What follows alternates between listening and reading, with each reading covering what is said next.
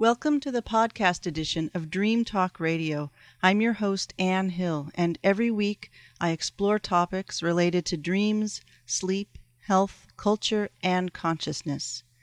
Dream Talk Radio airs every Thursday from 9 to 10 a.m. Pacific Time on KOWS 107.3 FM in Occidental California. And you can catch the live stream at www.kows.fm. To find out more about Dream Talk Radio, visit my website at annehill.org. That's A N N E H I L L.org. Meanwhile, I hope you enjoy this edition of Dream Talk Radio. I spoke earlier this week with Angeles Arrien, who, if you don't know who Angeles Arrien is, she has been around for a while, uh, particularly in the Bay Area as a teacher. She's taught at the Institute for Transpersonal Psychology, uh, California uh, CIIS, California Institute of Integral Studies down in San Francisco. Uh, she's led workshops on the Fourfold Way, which is, uh, I'll, she'll explain that a little bit later on in the show. Uh, she works a lot with creativity and leading an authentic life. And she is a, a cultural anthropologist by training and an author of several books, including the Tarot Handbook, um, The Signs of Life, um, the nine muses uh, about all about the archetypes of creativity and uh, the fourfold way of course which was her big book back in the early 90s so anyway i'm going to play this interview that i did with her uh, just tuesday of this week. And it starts out uh, we had done this sort of a skype conversation on the computer and the first time we had this terrible phone connection. And so the second time that took we, we it actually worked. So you'll have you'll hear a little bit of reference to technical difficulties. But here it is. Here is Angeles Arrien you know the, the, these technological challenges i thought i have it all figured out and then oh really? Well i admire that you do. It reminds me did you ever see um, louisa tiche when she did that wonderful i think it was almost a one-woman show um, yeah I did. zora neale hurston and and the guy is doing the wax recordings the cylinder and she just sort of shakes the little the little the rattle and then suddenly it all works for him yeah, that's amazing. it's just amazing. Well, hello. I'm so glad you are able to speak to me today. And I oh yes, and thanks for your radio program and all the uh, wonderful work you do. Oh, you're it's welcome. Great. Yeah, it's really it's been a great project. I've been doing this radio show for about 18 months. Oh, great. Um, you know, talking about dreams and consciousness and culture all different subjects, you know, starting with sleep health, really, and then going all the way into shamanic dream techniques and so on. Uh-huh. So, and I've been a, a long time fan of your work, and so I would love to ask you questions about how dreams play a part. Uh, not only in your work but in your own journey and where I know that you work a lot with the archetypes yeah, I do. And so I wanted the to fourfold way. The yeah. fourfold way, and so I, especially since you have um, an intensive, uh, the five day retreat coming up, I thought maybe we could start. Uh, you could describe some of the work that you're doing in that as an introduction to the sure. fourfold way. Sure. So what? So this is a five day retreat. This is the fourfold way five day retreat, August 17th through 21st, in Sausalito. And what what is the focus of that program? It's the Fourfold Way, uh, walking the paths of the warrior, healer, teacher, and visionary. Is that um, these are four universal archetypal ways. There's not a culture in the world that doesn't have um, governance or, or, leadership skills. Um, which is really the way of the warrior. Warrior is an old fashioned term for leadership. So we take a look at uh, all of the leadership qualities from mm-hmm. around uh, the world and in the old practices of developing leadership uh, and also modern day best practices. And then uh, there's not a culture in the world that doesn't have a medicine model or a healing alternative model, which is the way of the healer. So we take a, a look at the eight universals um, that we have agreement up, upon that constitute healing, and then uh, the way of the teacher, uh, there's not a culture in the world that doesn't have an educational model, whether it's an apprenticeship model or uh, there's always in some way of transmitting wisdom or skills or, or knowledge uh, that is significant in every culture. And then uh, the way of the visionary, there's not a culture in the world that doesn't um, honor the uh, creative spirit through arts, writing, uh, dance, uh, and creativity, and uh, manifesting our visions into the world that have um, meaning and purpose. And so we spend a day on the warrior, a day on the healer, a day on the, teacher, a day on the visionary, and a day of integrating all of those and seeing how the end result is how we can become more personally and professionally um, uh, more effective uh, in our lives by uh, working with perennial wisdoms as well as best practices in modern day life. Uh huh. And do you, you work with dreams in any of these contexts? I noticed that uh, you talk a lot about the life dream. That sounds like it's something different than uh, sleep dreams.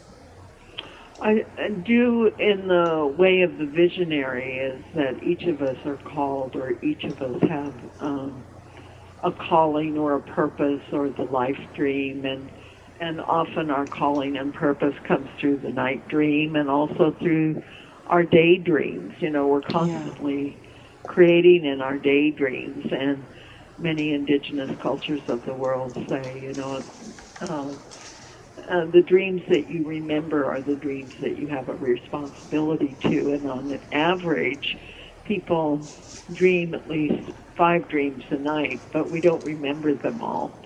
And um, and seldom, uh, but it's important that the dreams that we do remember, because uh, everyone remembers at least uh, uh four or five of their dreams in a year's time, or sure. if not more, and that uh, there's a belief that um, it, uh, that's a soul's message and, and calling or purpose that is connected with your life dream.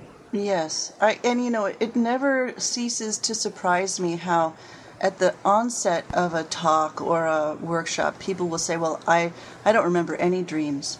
and then by the end just by listening to other people's dreams they have four or five floating to the surface from yeah you know a with, little contagion effect. with all of the stuff that you're describing the life dream uh, you know stuff especially when they remember childhood dreams there's all of that information all of that energy stored in their dreams it's really amazing yeah we are so guided yes well, your whole career, it seems to me, has been one of sort of wide range foraging. I mean, since you, the Tarot Handbook, and then the Fourfold Way, and then your uh, more recent book on the Muses. Uh, you know, there's this wide range foraging into the symbolism and, and cross cultural myth of the world. And then you have this wonderful ability to synthesize things into you know principles and practices. I think I think one thing that I would um, you know, I've just been looking through your books recently and realizing that they're essentially workbooks. That what you're what you're able to create is a guide, a sort of a sort of a, a user's handbook. right, right. I I just feel that it's important to uh, to create something that is sufficient that people can work with uh, and continue to work with or ha- uh, create their own study groups with and um, with the material. And so um, I just think that uh, what all the books have in common is uh, some kind of of symbols or archetypes or uh, ways to look more deeply within the nature and to see how our outer experiences often um, are catalyzed um, from the deep interiority. And uh, uh, so I just uh, enjoy giving people as many universal tools and practices, and um, because symbols um, uh, symbols are the bridging language between the internal experience and the external uh, application, and so they simultaneously conceal and reveal. They reveal what we're ready to apply, and they conceal what we're still in preparation for. That is absolutely true. Yeah. So, do you find that that, that method of writing, because you know, not all people are content to have the, their work as sort of a workbook. They would rather have the sort of, this is the final word on the subject. I am the the, the font of all wisdom. Whereas you're saying here, here's the tools. Have at it, gang. Um, is there? Did that just sort of come about naturally, or was that an intention from the beginning for you? Well, it's uh, when you're working with archetypal materials or or symbols or or myths. These are universal, perennial wisdoms, and and uh, so uh, basically uh, they're to be shared. You know, they're not. I certainly don't have a ownership on on uh, the archetypes in any way. Yeah. I think that would be called hubris.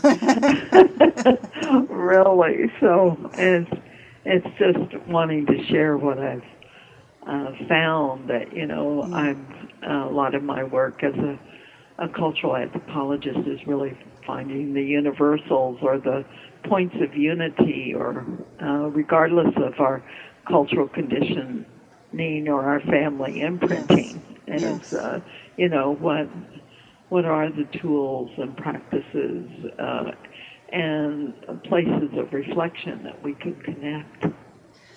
And one of the fascinating things about uh, what you do is that you work with corporations with these principles of leadership and introspective and problem solving. And I'm wondering what you see, because that strikes me as a, as a place where uh, people are meeting in a, a, a, not in their family system. However, they you know you can create your family system quite easily in your place of work, but it's oh, yeah. a, you know it's a place that is in the west to the Western mind. The workplace is outside of the personal, and but yet there's all these archetypes going on, and I'm wondering what in your work you see as the most uh, helpful archetype toward. Uh, enacting lasting change, you know, institutional, organizational change in the corporate world? Well, I think in the corporate world, all all four archetypes are are working, especially uh, uh, the leadership archetype, which archetypally is called the way of the warrior. Warrior is an old-fashioned term for leadership, uh, but also um, the leader combined with there's so much transmission of knowledge and information at this time, which is the archetype of the teacher, and there's uh, the world needs um, uh, constantly to be redreaming or revisioning, uh, mm-hmm. which is uh, the visionary and when we redream together new possibilities and employ leadership to transmit knowledge that will serve the greater whole, then there's a natural healing that takes place, which yeah. is the way of the healer. So um, I find that uh, I work in the corporate, medical, academic, and um, international sectors. Uh, and I find that human beings are always wanting to be more personally and professionally effective, and mm-hmm. and they're really wanting to be um, creative. And human beings basically are here to learn about love and to express love, but also to create and to make a contribution. That each one of us have come to make some kind of contribution, mm-hmm. and uh, we choose, you know, different paths or different organizational structures or communities in which, or within our own families, in which to do that. So, do you find that to be a, a, useful entry point? You know, stressing, let's say you're in the midst of a boardroom with several skeptical people. Do you, you know, the, that whole notion of wanting to make a contribution, wanting to bring our skills into the world, do you find that's a nice entry point for people to understand your work? Oh yeah, absolutely. And I learned how to be a translator. You know, Yes. as as basically is.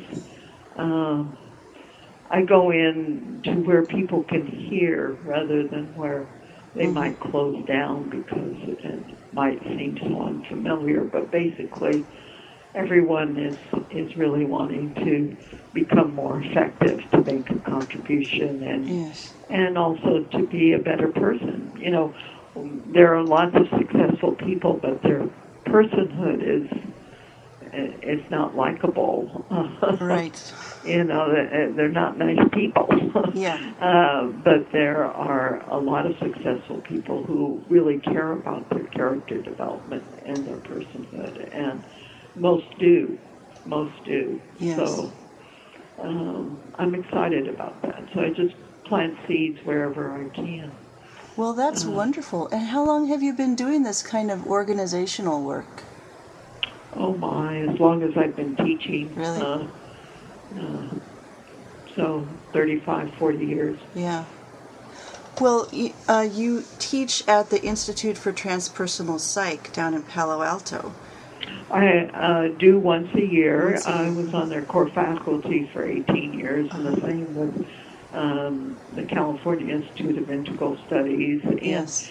Uh, so, um, but right um, now is that uh, in both institutions, I really give back once a year Uh-huh. uh, in classes there.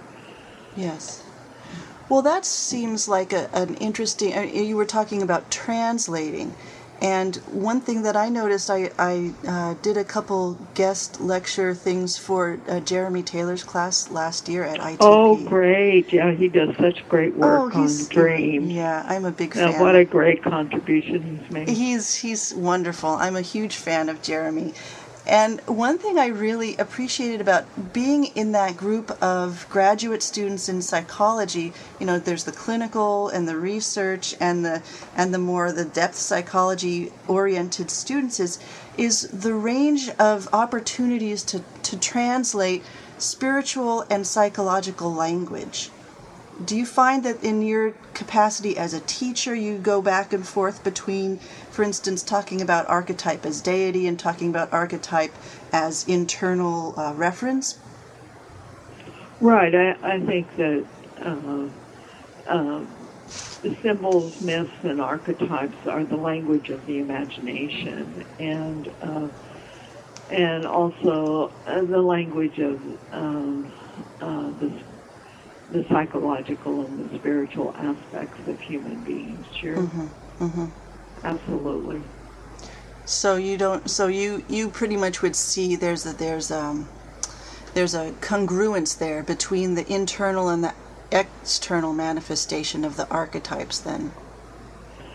I do, and internally, uh, you know, it's it's a balance between the sacred and the profane. Is Yeah. that you know sometimes people hold things um, deeply spiritually internally, and then externally apply them in either um, through philan- philanthropy or good works. Um, Yes. um, it's just interesting to watch where people are really wanting uh, to apply what has meaning. Whatever has meaning has uh, is something that is held very personally Yes. and uh, and always ties in with how people want to make a, a meaningful contribution. Is uh, that um, what the Buddhists call um, is in the realm of royal generosity, where you are extending or making that contribution without any expectation of return Right. beyond personal return. It's for the greater whole. This is Dream Talk Radio. I'm your host, Anne Hill, and today we're talking with Angeles Arrien, who is a teacher, an educator, author, and public speaker. And uh, you can find out more about the many programs that she uh, leads and facilitates at angelesarrien.com. Angelus, it's so great to have you here today. One of the questions I came up with after looking through the um, the Nine Muses, your book, um, a myth- mythological path to creativity is um, you talk about the divine feminine. I'm sorry, the feminine principle. And I was I've been talking with different people over the past few months on my show, and I find that myself personally I'm a little bit confused about what the feminine principle is. Um, talking to historians who talk, uh, uh, you know, in with a more historical perspective. From it seems to me that that what we conceive of as the feminine principle now has a lot to do with maybe Jung and his ideas of the anima, but it's yeah, also, it does. but but because our notions of women and women's capacity in the world are changing, how do you where do you it seems like a moving target in other words. So where do you get a fix on what the feminine principle is? Well, first of all, the pre- uh, the feminine principle isn't gender tied. Um, that within each um, man and woman, uh, the the feminine principle, as we might um, know it, is an is a magnetic energy, and uh, it's the ability to open and deepen and integrate and synthesize and uh, uh, life's experience and apply it in a different way. Uh, the feminine uh, principle is uh, really tied to um, our, whether I'm male or female, uh, my capacity to open, receive, integrate, and deepen. Uh, it's in Oriental terms, it's the yin. Uh, in physics, it's, it's magnetic energy. Um, in, among shamanic traditions, it's the moon. Um, we have a ten, tendency in our culture, uh, uh, which is to genderize these principles. These are archetypal principles that work us every day. The masculine principle and the deep feminine principle, and then, and I usually resist using masculine and feminine because it takes people into a gender gender issue. Yeah. I usually uh, use the uh, the words dynamic energy and magnetic energy because Okay. we're all we're, we're every human being works with dynamic and magnetic energies, and Right. uh, we're the only culture that has a tendency to genderize uh, these archetypal principles. Right. So when you talk about magnetic energy, that I understand more in terms of uh, presence, a sort of a stillness. There's a uh, internal, an internal call to whatever is is uh, we are open to receiving. Is that Yeah, it's sort of associated with reflection and Uh-huh. contemplation. It's associated with uh, magnetizing um, opportunities um, uh, that are more attached to our life purpose than Mhm. dream. Uh, it's a place of deep nurturement. Mhm. Um, it's uh, the place where uh, we open to life's experience and integrate it. And many people don't take time to integrate their experience, and as a result, uh, certain experiences keep repeating themselves because they haven't opened to integrate or reflect or contemplate or um, synthesize uh, uh, the experience. It's interesting that nature's rhythm uh, is medium to slow, Yeah. and um, uh, many of us are outside of our rhythm. And there are two things that we can't do in the fast lane. There's a lot we can do in the fast lane. We can produce and we can create and so on. But there are two things we can never do in the fast lane, and that is to deepen our experience or to integrate our experience. We have to come back to our natural rhythm, which is nature's rhythm, which is medium to slow. Mm-hmm. Boy, that is a trick. and so a lot of people are having all these ex- experiences, but you can have lots of experiences in the fast lane, and then at the end of it, just say, "Oh, well, wasn't that interesting?" But there was nothing that was integrated. And integration, when we say someone has substance, or they have depth, or they have character, all comes from the magnetic energy Mhm. of someone taking time to integrate for uh, and to reflect and contemplate uh, um, about why this was meaningful, why was it significant, what is the wisdom that was culled from Mhm. this experience. And you also associate the feminine principle, or this, I, would, I should say, this magnetic principle with creativity, which was surprising to me because I've I've often thought of it, and maybe this is, is the sort of the you know Western mind paradigm showing up, but I've always thought of it as more of a dynamic do do do kind of a thing. Yeah, well, the uh, creative, um, the creative fire is the fire that takes no wood. It starts as an internal spark or flame, uh, which is magnetic, and then when it grows, as our creative fire grows within us, then we want to apply it. But the spark itself uh, is magnetic. It, it comes from within. And then the actual manifestation into the world requires our, our dynamic energy. Yes. When we bring it into form, when we manifest that spark, uh, uh, the spark itself is the initial conception or the idea uh, of it, and then when we when it actually emerges and unfolds, and we apply it, then that's it joins with the dynamic energy. So, in other words, you can't just sit down in front of your computer for an hour a day and expect to put br- output something that's really No, that's why, and writers know this very well. Yeah. You know, uh, you can sit in front of the, you know, blank screen or the blank paper, and and uh, you know, it's only going to come when it comes. You know, Yes. but the idea may come first. You know, the seed or the thought may come first, but then there's a developmental process, and then there's the actual action and manifestation. It's really when the di- the magnetic always uh, is the place of conception, and the dynamic is the place of execution. Mm-hmm. Mm-hmm. And most of these energies work in tandem. Uh, but the muses, uh, you know, are are the sparks of inspiration that lead to dynamic uh, manifestation.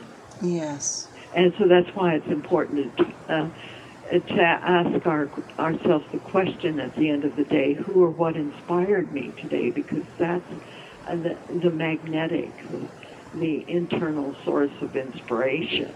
Uh-huh. Uh, and we are so um, guided by uh, inspiration and insight and uh, the aha uh, moments. Uh, those are all magnetic moments. And some of those will take and some won't. There, you know, there are a lot of people who have, you know, lots of, uh, uh, of visions, but they don't come into manifestation. yes. And there are lots of people who just manifest without vision. You know, that becomes duty and routine. Yes. What do you say to somebody? What what uh, what direction would you point somebody in when they have a lot of ideas and a lot of creative vision, but they hasn't sort of gotten traction in the world? They don't have they haven't figured out how to actually manifest it. Well, that's somebody who would be uh, blocked on their magnetic energy. You know, they have lots of ideas to the point that they're being flooded rather than um, needing the dynamic energy to choose. Ah, uh huh. To choose. You know, well, what are the top three ideas here? You know, to begin to choose. Right. Which Uh, is really the power of choice is is part of the and following through on our choices or decisions is a a dynamic energy, but considering the choice is a magnetic process. Uh huh. And isn't it ironic or interesting or paradoxical or something how having to choose, it always implies a death of one thing. There's always something to give up when we decide to, where to focus. Yeah, the death rebirth archetype, we, you know, we need to let go so we can make room. Mm-hmm. Death rebirth is a lifelong. They're like death rebirth archetype is just like two sides of the same coin. Yes. I noticed from your website that one of your new, um, it looks like a new year long program or, or uh, at least a, a long ish program, uh, is Triumph of the Imagination Journey to the Heart of Creativity and Personal right. Leadership. So, right. Can you tell us something about that work? Um, it's um, meeting uncertainty uh, because the ability to hold uh, ambiguity and certainty is also a magnetic process. Right. You know, until something is ready to come into form, and when it's ready to come into form, it's a dynamic process. You know, any woman who has given birth to a child, that that is not a magnetic process. You know, it's dynamism to That's... the nth degree. Uh, you can't give birth, and often it's an initiation for uh, the feminine into their own dynamic energies, giving birth. It is not, uh, uh, you know, to bring something into form requires dynamism. It's not for the faint of heart. you no, it's not for the faint of heart. But anyway, the the new uh, program is is uh, uh, a triumph of the uh, imagination is basically around um, uh, four weekends of, of really working with both of those, uh, whatever vision that you really want to manifest is working with vision and manifestation together, which is mm-hmm. how these energies want to work. They don't want to be blocked. Uh, yes. Or tackled by each other or separated from each other. Yes. And that's the danger of when we begin to genderize um, these energies is that then um, we take them out of their natural context. You know, I have to agree with that. I mean, my experience with uh, the pagan community over many years and sort of the goddess spirituality movement has been that there's this there's this reclamation of the feminine, which has been great and yeah. necessary on a lot of different levels. And then there's the there's the the point where people come to the realization okay well this only is going to take me so far because in yeah. order to really embody what i now believe to be true i actually have to take a step in a more uh, more um, dynamic yeah dynamic anything that whether i'm male or female if i'm going to manifest i have to use yeah. the dynamic energy if I'm going to reflect and contemplate and envision and redream, I have to, whether I'm male or female, I have to use the magnetic That's energy. Right.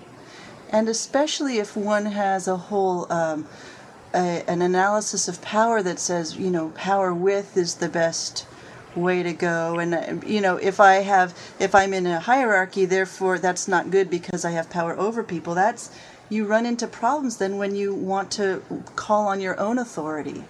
Yeah, absolutely. So it's it's a little trap I've noticed yeah, along the way. It's quite a big trap. it's, yeah. yeah, yeah, it's true. Yeah. It's true.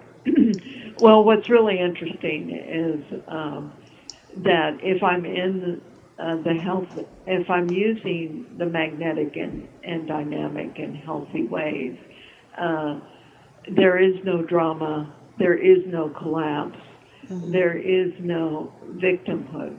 Yes. Well, and it's interesting too. I noticed looking through the um, the book on the muses, the nine muses, that uh, you mentioned at the beginning that the muses were born. Uh, Zeus was their father. Yeah. And of course, Zeus is a very problematic figure, but incredibly dynamic. Yeah totally dynamic.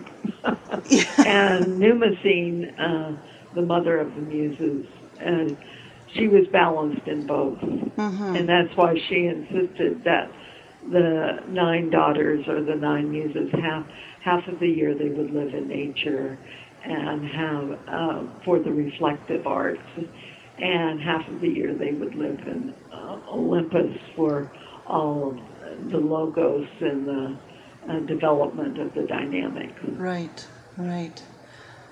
I think I think that's a, that's a really important little detail that you know there's no. Uh, I guess there's ne- neither the the dynamic nor the magnetic are are pure and complete in themselves. They, you know, it's almost like they need the other to to function. Yeah, which is in alchemy uh, is known as uh, the sacred marriage or Yes. the hieros gamos. Right, right. Uh, uh, they aren't complete by themselves. Yes. So that seems like an interesting uh, way into to to talking with people who have that. I was you know bringing up the the example of somebody who has a lot of creative energy and, and great ideas, but no real traction in the world. You know, to That's talk right. To, they bring have them. work with their dynamism Mm-hmm. Mm-hmm. to do, and vice versa. That someone who's very dynamic. Uh, uh, but has a hard time relationally, has um, uh, has work to do on the magnetic. Yes, right. The the listening piece. Yeah, yes. yeah, yeah. One of the things that fascinates me about dreams, um, and this this is kind of a jump from the archetypes, but it, it makes perfect sense in my mind anyway. Yeah, because It- it's the home of where it all emerges. well, yeah, it's amazing how those ancient ancient archetypes are always popping up. Mercury is always popping up. The trickster is always there in dreams. Uh, you know, Hades, the the whole gang is always there. yeah, but I think for me, noticing uh, what I'm noticing lately in people's dreams is that um, there's a real, you know, we still we are the children of psychology. So we look at our dreams, and our first worry is that there that means that there's something wrong with us. You know, something is out of balance. What do we need to fix? You know, are these my mother mm-hmm. issues or my father issues coming up? Whereas, and so, but whereas when we actually open up the dream and find the archetypes and sort of go to it at a little bit deeper, from a little deeper perspective, it, it shifts things all around. It becomes more of a of a passion play or a sacred drama. yeah. It's more tied with the, like the term sacred drama or uh, spiritual unfoldment or spiritual emergence uh, in some way. Yeah, so so the work that you do, your workshops and retreats, seems to me um, a basically the same process of taking our entire life, our life, looking at our life situation as though it were a dream, and Yeah. okay, well, where are the forces at work here? What are the stories that are that are activated right now? Is that something Right. that you that you go to? Yes, I do, and then also I'm, I'm really have people look at their past as a road of initiation rather than a road of woundology, Mm-hmm. and that where where has the dream where is the dream taking them from present forward? Yeah. Because if we really culled the wisdom of our past, we were given everything that we needed to strengthen us, to soften us, to open us, and deepen us. And many traditional peoples of the world see the past as a road of initiation. Yes. Uh, they would never think of it as a road of woundology. It would indicate, you know, I didn't meet my initiations. Woundology. That's really fun. yeah. you know. Yeah. Uh, and so it, it's it's how to look at our life journey as um, a great dream unfolding, yes. but uh, also what is that? How is that dream informing our character and personhood? Yes. The, there's one from a non-pathological point of view. You know, I I really. Um, um, uh, you know, uh, agree in the uh, that our psychomythology is much stronger than our psychopathology. That uh-huh. uh, you know, our psychomythology is our psyche, which is logos and eros, our wisdom and love nature, and mythos is our life dream, our life calling, our life right. purpose, our life contribution, and so logos and eros and our mythos or our life dream is much stronger than any psychopathology that we're working with. I think that's an you know an excellent point to keep coming back to, and it's you know all of our powers of intellect are are just sort of battening down that door, batter trying to batter it down every day. Really, we're you know because living in such a a, a maelstrom of, of fragmentary information.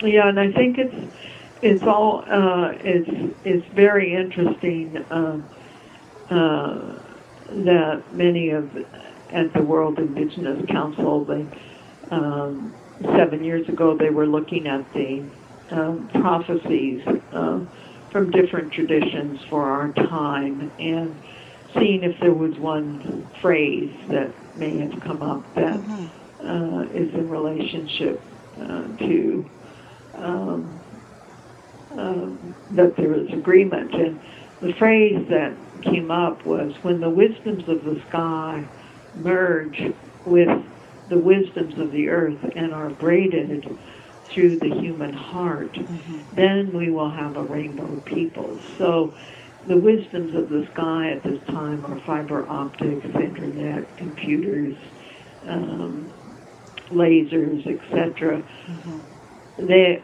are not to be sacrificed, but merged with the wisdoms of the earth, which is mm-hmm. all our issues uh, surrounding ecology and um, and also tending to the earth wisdoms that the indigenous peoples or land-based peoples of the world know about the wisdoms of the earth and how to take care of the earth.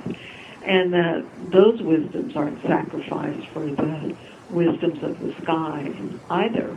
Mm-hmm. And that both are braided through the human heart, that uh, the heart is really the doorway of, of synthesizing uh, the Father Sky wisdom and the Mother Earth wisdom and uh, not sacrificing one for the other. And that when we do braid them through the human heart, um, instead of sacrificing one for the other, then we will have a rainbow people. Then we will be able to work with diversity uh, and see each other as a rainbow rather yes. than as separate.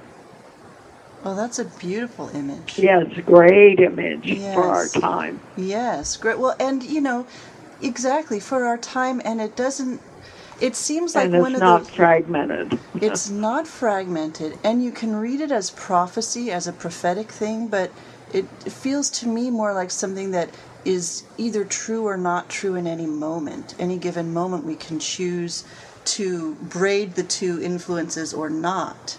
Yeah, it's true, and the choice seems to be ours. Um, yeah. Um, and especially collectively at this time. Yes. Yes.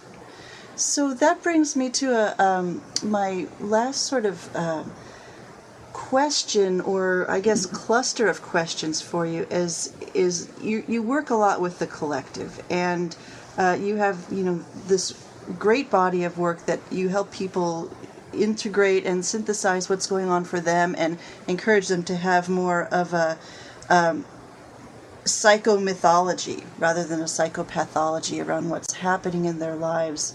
What themes do you see, and, and maybe this is a little too broad, look, you know, looking, say, at the United States as a whole, it seems like there's a lot of, a lot of um, central stories that are sort of lit up in neon in the collective psyche. What do you see those as at this moment, and, and where where is your sense of the way in to shift those? Well, I think the um, I, I think there is an um, there's an emerging um, uh, old myth that's found in every culture that's uh, re-emerging in our time right now. Every culture has salvation myths, and every culture has doomsday uh, doomsday mm-hmm. myths.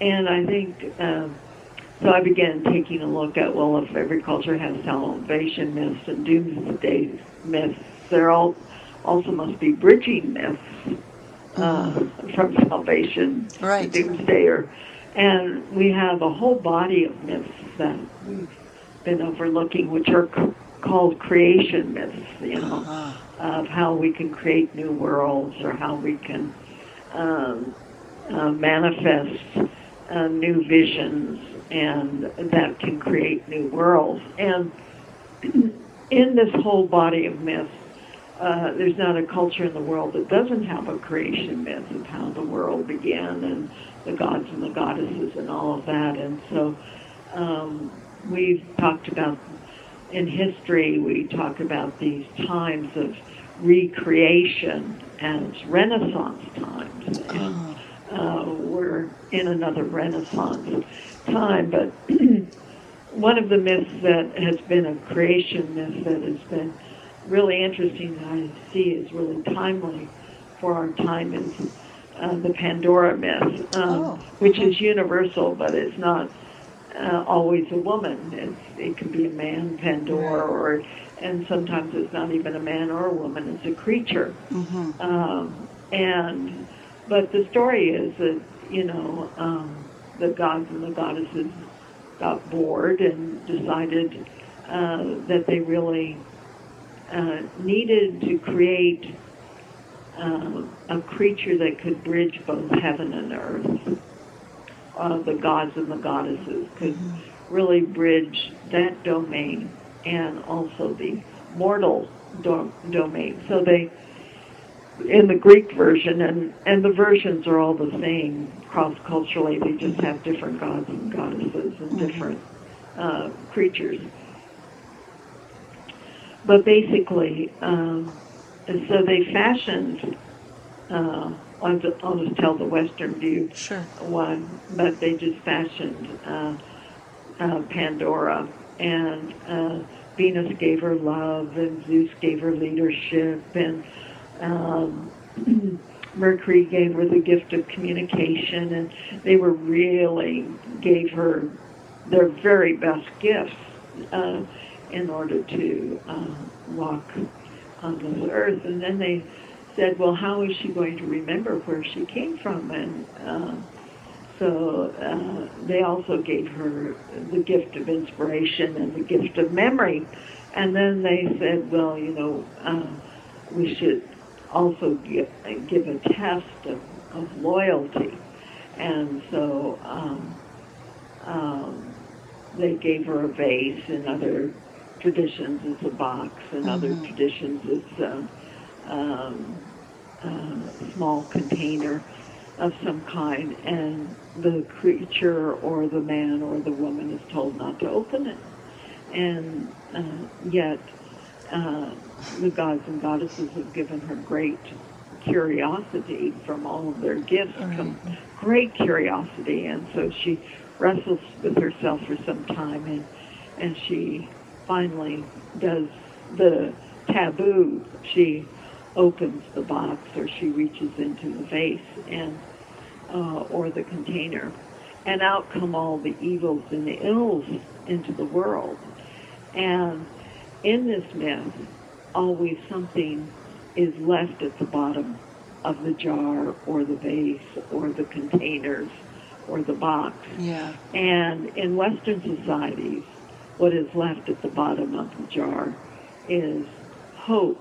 Mm-hmm. In Eastern societies, what is left at the bottom of the jar is compassion. Huh. In indigenous societies, what's left at the bottom of the jar is truth. And so maybe these are the three golden keys that are important to us as we face both the evils in the world and the gifts and talents in the world that we stay connected with hope compassion and truth. Well, may it be so. It may it be so. yeah, for sure.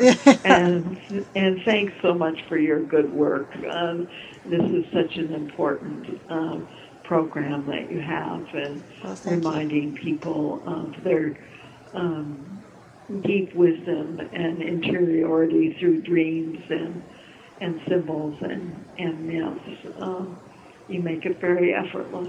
Well, thank you. Angeles Arrien, it has been a pleasure talking with you this yeah, hour. thank you. And there you have it. That was my interview this week with Angeles Arrien. She is a brilliant woman, author of several books, and she is uh, down in Sausalito. If you would like to check out Angeles's uh, workshops, she has. Uh, residential retreats. I think there's one coming up in Arizona. She does year long trainings. She does a lot of work uh, in the corporate setting with all sorts of people in different uh, fields. And her website is Angeles Arrien, A N G E L E S A R R I E N, angelesarrien.com. That ends this week's Dream Talk Radio Show podcast. Thanks for listening, and remember to tune in every Thursday from 9 to 10 a.m. at www.kows.fm. This is Anne Hill, and I'll see you again next week.